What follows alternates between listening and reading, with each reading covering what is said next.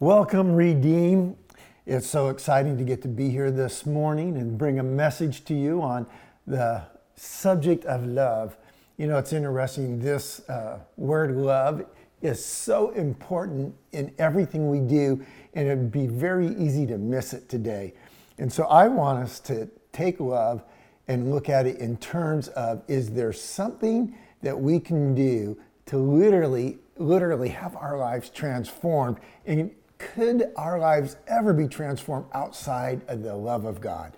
I'm guessing if we were uh, really thoughtful, there would never be a time where we sense God moving, changing, growing us outside of His love for us. And we're going to see that. And um, I want us to also acknowledge what would it be like if we actually carried the love of God to a community. In my community, I've always wanted to have it kind of like a mindset of living on a dead end street where you feel safe, where everybody knows everybody.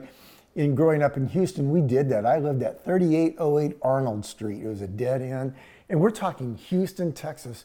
And yet we lived in the same house for 14 years. And when we purchased the house, they didn't give us keys for the locks on the front and back door. And so we just never had them. We never changed the locks. We never went and got keys. For 14 years, we lived in a house where we never locked the door. We were the second at the end of a dead end street, and every neighbor knew each other and looked out for each other. I mean, we're talking, we moved there, and all the neighbors came out and helped unload the U Haul. Again, seven kids pulling up in a giant U Haul, and the neighbors actually come out and bring food and help. That was an amazing community to live in. And it was just one of these things that I always kind of compare uh, life to for what I'd love to be able to experience today. And so, what's interesting for a lot of us right now, especially in this crazy pandemic or post pandemic COVID time, we don't even know our neighbors that well. We're so used to being hunkered in that we forget what it's like to be out, to grow, to connect with people, to bring love, to bring the cookies, and to just really uh, help extend community. And that's exactly what Jesus is going to tell us today if you want to be in true community, you're going to have to know the love of God, and He's going to be crystal clear. This is the new operating system. That's what we're going to find out. I've loved the fact that Kurt challenged our teaching team uh, several months ago that he wanted to be able to see us uh, come to John chapter 14, 15, and 16, and to be able to communicate this idea of a new operating system because he said this is where Jesus took his disciples, he took them aside, and he said, if we're going to create change, we're really going to need to do something different. And he actually moved the people from existing in a religious environment that was counterproductive to community to moving them in and as a community to change everything. So that's what transformative is. I don't know about you, but I want to be a part 2,000 years later of being able to say, hey, we are creating an amazing community. It's not a religious thing, it's not a church thing. It is a love of God in us changing everything thing. That's what we're looking for. And I think we've already started the, the uh, pilgrimage or the journey. I want you to know all my life, I've always wanted to be a part of a church that had multiple preachers. And so we have a, as you know, a preaching or a teaching team. And what I love about it is that we have young and old, male and female, black and white, and I mean, rich and poor. It sounds like being at a, a wedding and giving, you know, the, the vows, you know, for better or for worse. It is so aligned to Galatians chapter 3:28. I just want to read it. It says, there is neither Jew nor Greek, there is neither slave nor free man, there is neither male nor female, for you are all one in Christ Jesus. That's transformative. If we could bring that truth to the community, our communities would be so much better. That we're all in it together, that we all value each other, that we all have voice and we want to hear perspectives from others because we know God loves through all and leads through all. So great job, Redeem Family, for having a, uh, a preaching team that's actually reflective of our demographics. Uh, last week, I just want to talk about uh, our teaching and preaching team. Liz spoke on abiding uh, in the Spirit, and it was so fantastic, really abiding in Christ. And what she ended up saying was that if you're going to bear fruit, if you're going to really bring value, it's because you are close and in Him. And then I, I loved it because she said it's when we're in Him that that fruit really has um, just the, the right amount of life in it that can create and bring life for others. And then I also like, she said that basically old people rock. So good job, Liz, on that one. And then Eddie, the week before that, he spoke on the Spirit and being led by the Spirit. And what I loved about it is basically Eddie said that when the Spirit of God leads you, you have to trust that the Spirit's leading you. And so you can't trust in your own outcome because if you do, you limit your outcome. But if you trust in what the Holy Spirit can do through us, now we're able to see uh, amazing change. So again, the new operating systems abide in Christ, be in Him, bear fruit, bring value to other people. The new operating system is let the Holy Spirit do in us what we are unable to do in and of ourselves, you know, break the limits. And then the week before that, uh, Kurt said, "No, I remember a few things. One is that he said he's terrified of uh, hot air balloons and clowns. But besides that, what I, what I loved about his message is he said that Jesus is calling us to do really hard things, but they're great things. And if we're going to do these great things that Jesus is calling us to, we do need a new operating system. It's not show up for a church and go through three songs and a 30 minute message and leave. He said it's actually willing to come and be transformed and bring the heart of wanting to grow and change, bring a desire to want to do those things that Christ did for us and allow Him to do them through us. And He said, if we're going to do that, we're going to have to change, we're going to have to grow. And I, I love that message. And so, for me, I'm looking at it today and saying, now, how does the, the love of God in John chapter 15, verses you know, 12 basically through the end of the chapter, uh, verse 27. How does that align in terms of a new operating system? Well, I just want to tell you right up front, he's going to say this. He's going to say, I have a new commandment that I'm giving to you. He, re, he relates to it in John chapter 13, 34 through 38. We won't have time to read that now, but you can look at it later. And in that, he's going to say, This is that new commandment that you actually see love through the lens of laying your life down for another person. And until you can see that, you're not seeing love correctly. So that's why he says it's a new commandment. That commandment to love God and love your neighbor, that's been there since the beginning. It's not new in the sense that it's a new idea, it's new in its application. It's new in terms of it is the operating system. So we have to be able to look at it and say, we're willing to have the love of God be the lens by which we see life we are willing to have the love of God be our operating system because, as we said at the very beginning, most of us who have gone through change, we went through change because the love of God compelled us to do something different. It moved us. And we actually then got in alignment with it. What's sad is that when we're not aligned with the love of God, we're going to miss stuff. We really are. Because why? It says that He is love. And so he's going to operate that way. Will we operate that way as well? And friends, even when I uh, look at this passage today, so I'm just giving you a disclaimer. When we read it, it it's going to just be really crystal clear. Without love, there's no going forward. Without love, there's no advancing this kingdom. Without love, there's no real, real way to connect to another individual. Love will literally transform you and me. Therefore, we now have the power of love to change others. And so, as I've been reading this passage for over a week and just studying it, I actually had to ask myself, do I believe that? Do I really believe that if I'm going to love people the way God loves them, that it'll create a better outcome? Uh, or do we just push things forward or do we continue to get what we've got? And when you look at it that way, I'm giving love a chance. I really am. So it might be hard to believe, but what I'd like for you to do is ask yourself this question and I've alluded to it, but when have you been able to grow the most or really change, go from one level to a whole other level? When were you able to really sense uh, just the pleasure, the goodness, the presence of God? When were you able to actually um, come to a place in your life where you knew something was different and there was no going back? There's no going back. Think on it. And then, then ask yourself, where was love in the middle of that?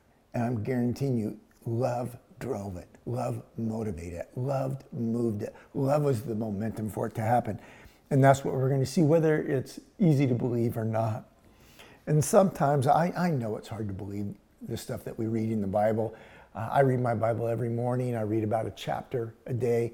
Uh, very early, I get up in the fours, the latest in the five. So we're talking 4:30, before 4:30, uh, five at the latest, and I'm in down there and I'm reading that word. And the reason I do that is because I need to sense this truth and the love of God in that quiet place because I need to be filled with His presence and His truth every day. And when I do it, there's, I'm telling you, I still have a hard time believing some of the stuff I read. It's literally, I read it and I go, there were blind people who were made to be able to see. There were lame people, lame people who were made to be able to walk. There were people who were enemies and hateful and awful and murderers, and they turned to be uh, kind, loving, generous people. I, I read this stuff and I just have to say, wow, it seems so off to what I see today. Therefore, it makes it hard to believe. But look, don't let your believer, your current level of life experiences, keep you from aligning yourself with God's word says. We believe all sorts of weird stuff, and um, and I'm asking you to open your heart at this very moment and just say, Lord, I'm looking for truth and I'm looking to believe in the things that really do matter. I, uh, I, I like to keep it that simple because some of the stuff doesn't matter that much, and yet we believe it, and we or we just uh, ignore things that we should be doing. One of the things that I find fascinating is when people believe stuff that I know is wrong. I mean, you just know it's wrong. And so, one of those things, I just want to be able to uh, see where you're at on this. this. this. is like a test for a moment. So, I'm, I'm going to uh, let you know that I'm going to show up on the screen uh, an article by the World, I mean, the Weekly World News. And so, this is the Weekly World News, and it actually pertains to a man that's half alligator and half human. And he was actually found in the swamps of Florida. And you can find this on the internet. And not only that, but if you live in Washington, you can see him for free at Marsh's Museum in Long Beach. And so show, show us the uh, screenshot of Jake, half man, half alligator. And it even says right here that the scientists found him in a Florida swamp. So you know it's got to be true, right? Because it's scientific. Uh, if you read the whole article, you know what you'd also see is that Jake, the half alligator, half human, was actually a deacon at a Baptist church uh, in Florida. So that's pretty cool. Maybe you don't really believe it just because of the article here. Would you now do slide number two? And this is an actual picture of Jake. It's, it's his corpse, but he's stuffed and he's in a glass booth. And here he is. Uh, I mean, just r- right there at Marsh's Museum. You can drive down there or you can just look at this. But I mean, do you really think that's? I mean, it's pretty crazy the stuff we believe, right? I want to show you it's going to be really fun at the end of the message. I'm going to show you also a chair at Marsh's Museum because uh, I want you to go to Long Beach uh, because their tourism is suffering right now. So I'm trying to help you guys get out there and uh, a little love and kudos to Long Beach. But anyway, they're going to have a love chair in the middle of Marsh's. Now it's not free. Jake is free, but the love chair you got to put a quarter in, and it will tell you how good of a lover you really are. And I sat in that thing. We're to come back to at the end. But there's another thing that I wanted to show, and this one's just for free. This is a bonus picture. So if you now would show the image of this clown puppet marionette, and this this is really creepy. And Kurt, this is just for you. Uh, I appreciate you not liking clowns. This little, uh, the only thing worse than a clown is a puppet clown marionette. Anyway, have fun with that. Can you imagine, uh, I mean, the things that you look at and you believe and you wonder? I, I sometimes I think, I wonder what people believe about the church. I mean, I wonder if they if they feel like it's kind of weird, like a Marsh's Museum. I wonder if they kind of feel it's creepy. And then I think like this: I wonder how God feels about the church. Wouldn't, that, wouldn't it be interesting to say, Lord, how do you really feel about us? Are we like creepy clowns or are we really your children that you love and adore? And it's interesting because today we're going to find out how he really feels about us. And good news is we're not creepy clowns. The truth is, is that we are his children that he died for, that he loves. In fact, he calls us nothing short of this friends. He says, I want to make sure you get this right. You're not my servants, you're not my slaves, you're not my saved people, you are my friend. And that's what we're going to see. And when you lean into the friendship of God, it's a new operating system and all things become new. And so I just wanted to ask you this question How do you feel about the church? Why do you go or not go? How do you feel about the church? And why do you go or not go?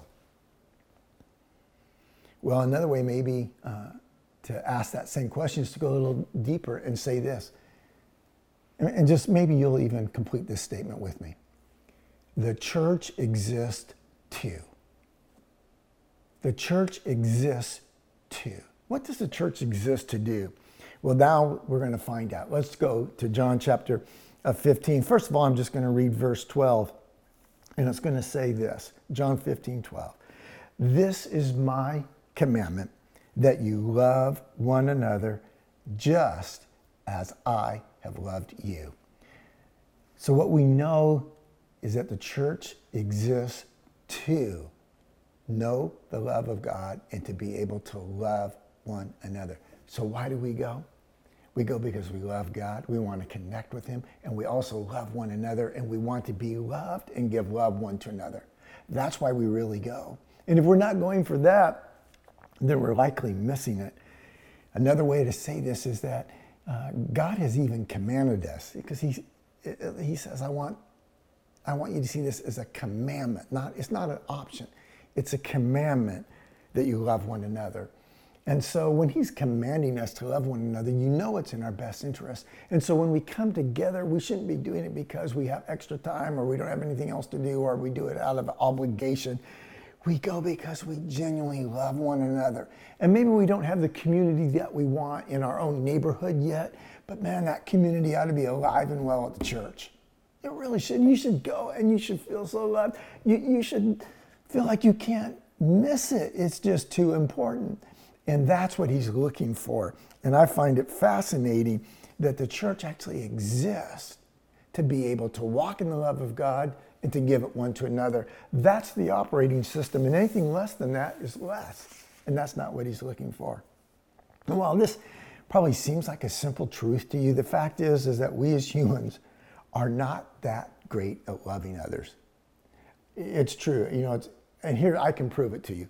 How many books have been written on how to improve your marriages, how to improve yourself, love this, I mean, how to grow as an individual? There are so many books. There are hundreds of them on how to love better and be our best selves. And yet, uh, none of them have worked. And I'll tell you why. Because none of them deal with the simple truth that human love is all about self preservation. So, what we're doing is we're trying to pr- preserve ourselves, preserve our rights, we're trying to get our way, and it's really selfishness. And you can write a million books, all that you want, until you are able to die to self and selfishness. You're not going to experience true love because true love has nothing to do with your self interest. True love is finding what's valuable and giving it away to those who don't even deserve it. That's the true love that God's going to talk about today. And so our self preservation gene is uh, from Adam, and it's called a selfish human nature and we're going to have to kill that thing. At the core is that humans love to protect their self. God loves to give his self away. In fact, he even literally died so that his best self could be made available to us. And that's what we're going to see at the end. Read with me now as we go to John 15. I'm going to read the first paragraph, 15, 12 through 17. And this is the portion that's really about hey, disciples, this is how I need you to have a relationship with each other. So, John 15, 12 to 17. This is my commandment that you love one another just as I have loved you.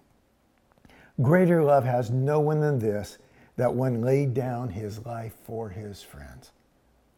And you are my friends if you do what I command you. No longer do I call you slave for the slave does not know what the master is doing, but I have called you friends. For all things that I have heard from my Father, I have made known to you. You did not choose me, but I chose you and appointed you that you would go and bear fruit and that your fruit would remain, so that whatever you ask of the Father in my name, he may give to you. This I command you that you love one another. This, this isn't a reprimand to the disciples. This is a new operating system. Jesus is saying, I don't know what you've heard before. You've heard before that you better follow the rules and that the rules are going to reaffirm whether or not God loves you and whether or not you can come to the temple. But he's going, that, that's not my command. My command is that you actually experience my love and give it one to another, that you love one another. I just think it's kind of sad that we have to be commanded and told to love each other. So, again, this is how we as humans know that we're not getting it right because we're so needy in desiring and protecting ourself and preserving that self that we actually have to be told to love somebody else.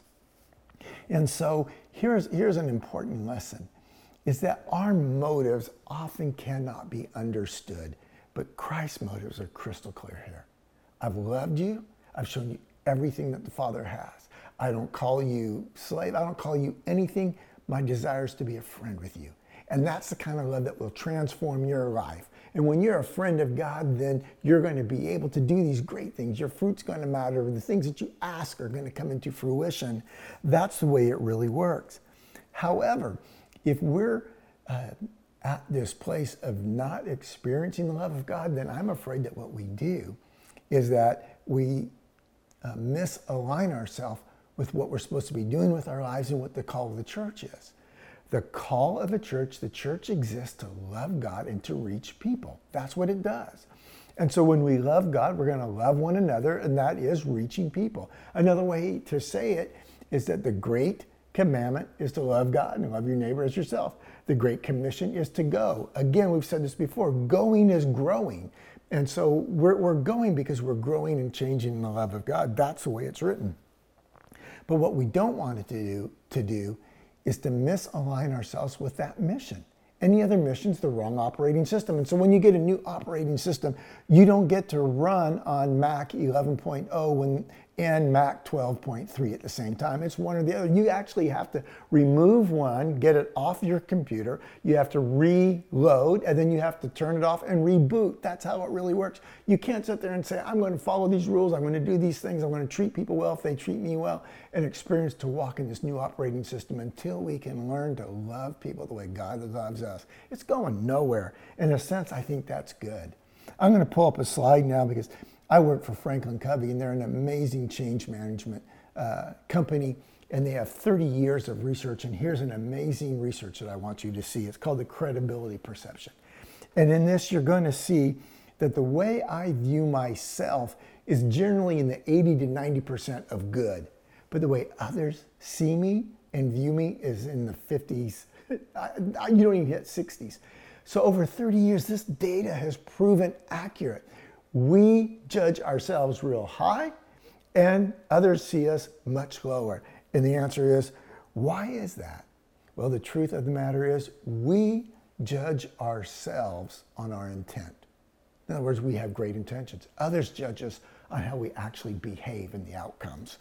And so now take that same credibility perception and apply it to the church. And my guess is if we looked at it the way that I view Christianity in church is probably in the 80s, but the way the world views it is in the 50s and the 60s. Why? Because it's not our intentions that matter to them, it's whether or not we are actively loving them, and people know when they're loved well. They really do. And so that's that uh, fact that we get to move into this new place of love and truth, knowing that His love and His truth never fail, they always land. And that's the kind of love he wants to give. And in this, he's going to say, if when you walk this way, you're going to be able to uh, actually ask for things in his name, which means with his motives, perfectly aligned in his love, and that's when it happens. So if we're praying right now and things aren't moving, we're either misaligned, right? Or we're already going to uh, see the answer. It just hasn't happened yet. But if you're aligned with Him and you're asking, it will be given. It says so here.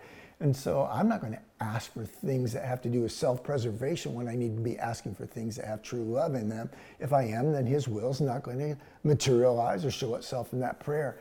But I don't want us to get sloppy and just say, in my name. In my name means that because you're a friend of God, you're aligned to His love and His life. The operating system works, and bam, you hit the key, and that uh, window opens up. I also love in this passage that it says, You did not choose me, but I chose you. I, am I'm, I'm not wanting to um, take away from the most important decision any of us will ever make is to choose God to actually be able to say, I believe in God. I want him to be my God. I want him to love me, to forgive me. I want him to transform my life.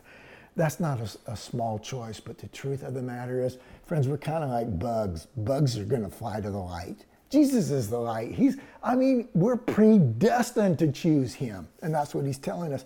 And it's actually good news because he has set it up to where we aren't supposed to miss it. And if you just barely have an inclination between what's real and what's forever, why would you not go to the light? Why would you not choose him? And the fact that he says, You didn't choose me, but I chose you, he's telling you, I already chose you.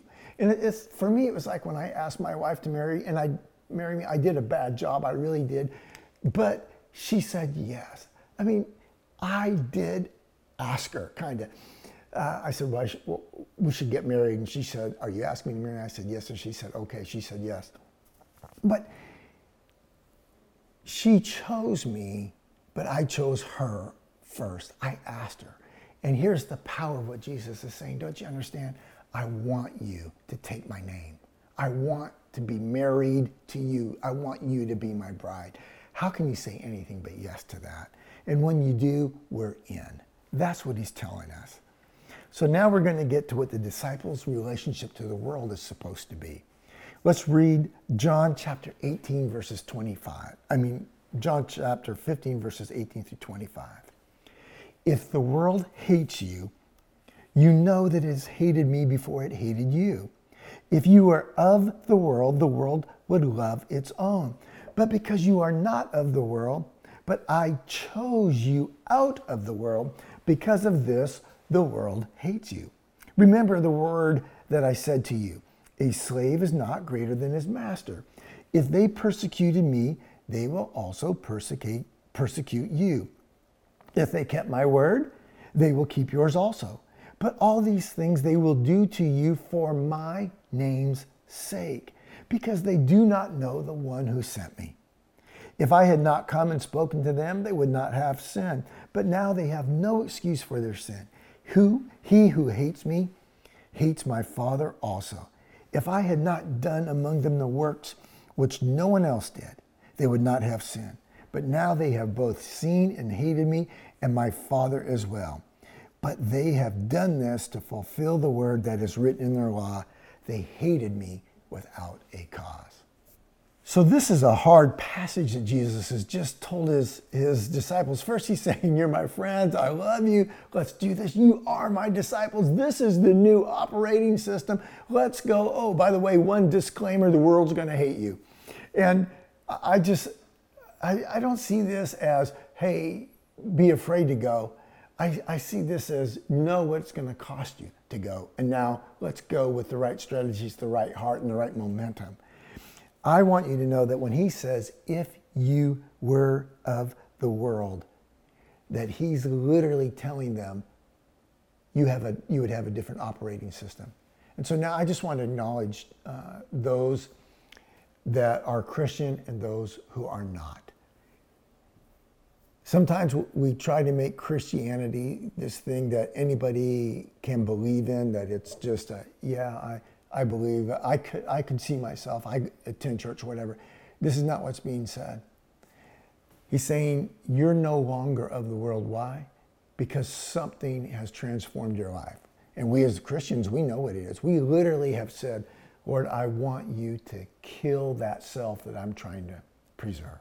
I want you to kill it. Because I want your new life, your spirit to be able to come and transform me. I want a whole new quote unquote blood transfusion. I want the blood and life of Christ to flow through my life, not the self preservation and selfishness that, uh, that I've carried up to this point. And so the world operates this way the man with the most toys, win, toys wins, the American dream to have multi cars with a garage full of stuff. It's the get to the top, it's to compete with your neighbor. It's so different than lay your life down for others. It's so different than wake up early in the morning and sense the presence of God versus wake up in the morning so that the early bird catches the worm or whatever that is. It's so different. And so I love this new operating system. And so it's not a matter of the fact that we're going to actually just operate different, but we are wired to operate different. Here's the beauty of it. You wouldn't notice this if you didn't understand Greek. And the power of, of God's word here is that He had the Greeks uh, make sure that they gave the words the, uh, to this particular passage. So in the passage to the disciples where he, he's saying, I want you to know my love, I want you to live my love, the word for love there is agape. It's unconditional love. It doesn't matter uh, what you've done, there's no conditions attached. My love is pure for you, it is your life source. The love here that we're seeing that's talked about the fact that the world's not going to love you but hate you, it's because the word for love in the world is philo, phileo. And it has to do with a brotherly love. In other words, because you're my brother, because you've got my back. It's, it's basically favor brokering. I'll do this for you because you do this for me. It's creating an alliance based upon the fact that I need you to do something for me. And it's so sad to me because I've seen a lot of marriages based upon philo love as opposed to unconditional love. Love isn't about what the other person can do for you. Love, greater love, has in this, that we lay down our life for another person. And so that's the power of it. And we cannot walk in this forever, forever unfailing love until we first experienced it. And that is why we ask God to uh, forgive us, to come in and to make us new. When people say, I've been born again, what they're saying is, I've literally given my old self, my old way, my old operating system over and received the new one. God's love is going to be uh, for those who really genuinely want to change, to be transformed, and to carry the love and the life of God. When you have sensed God's love, friends, I'm telling you right now, there is no going back. And here's, here's a warning signal for you as I close self preservation blocks new revelation. So God's trying to create a new operating system for us. He's trying to create a new perspective, a new heart, even. He's trying to take our heart of stone and make it a heart of flesh. He's trying to cause our life to be able to reflect His own. And as, if there's self there, then the way God is, because remember, God is God. That means He's I am.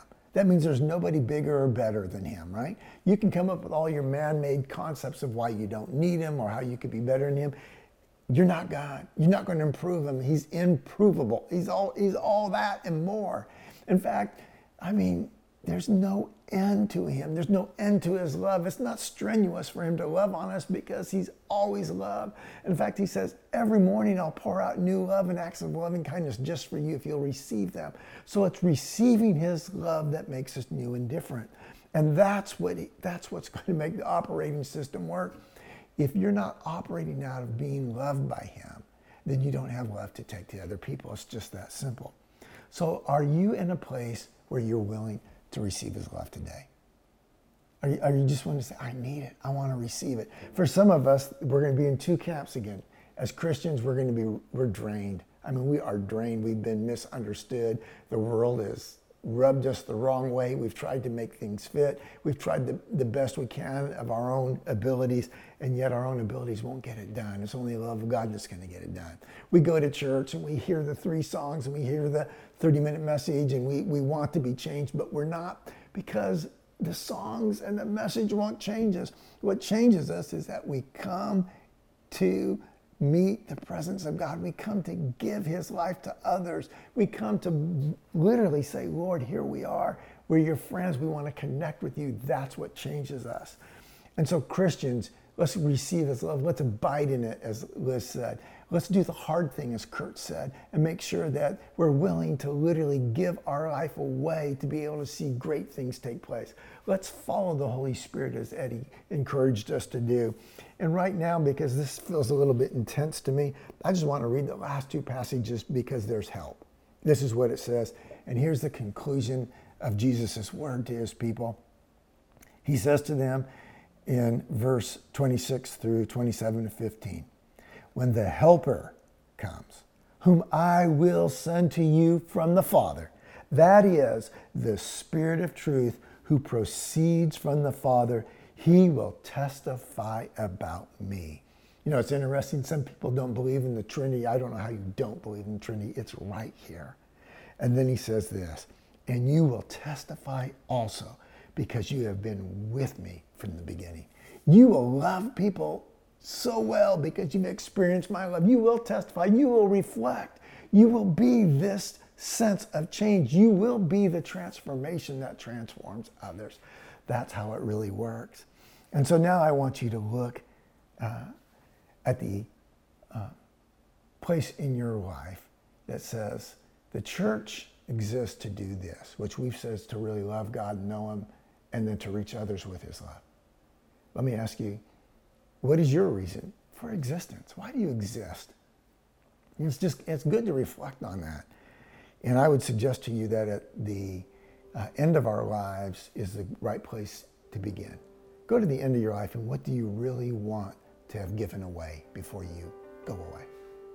And, and, I'm telling you, what you really want to give away is everything that's lovable and good and pure. That's what you want to give away. Where do you get everything that's lovable, good, and pure? You get it from the Father.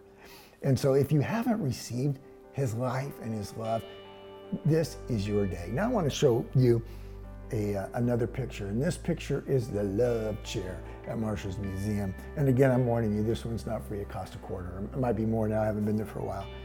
But you sit in it, and then it has a little speaker, and it says, you know, lousy or lovable or whatever. I was so thankful when I sat in it, and the thing said lovable. Uh, I mean, who wants to sit there with everybody look around and have it say lousy or something like that?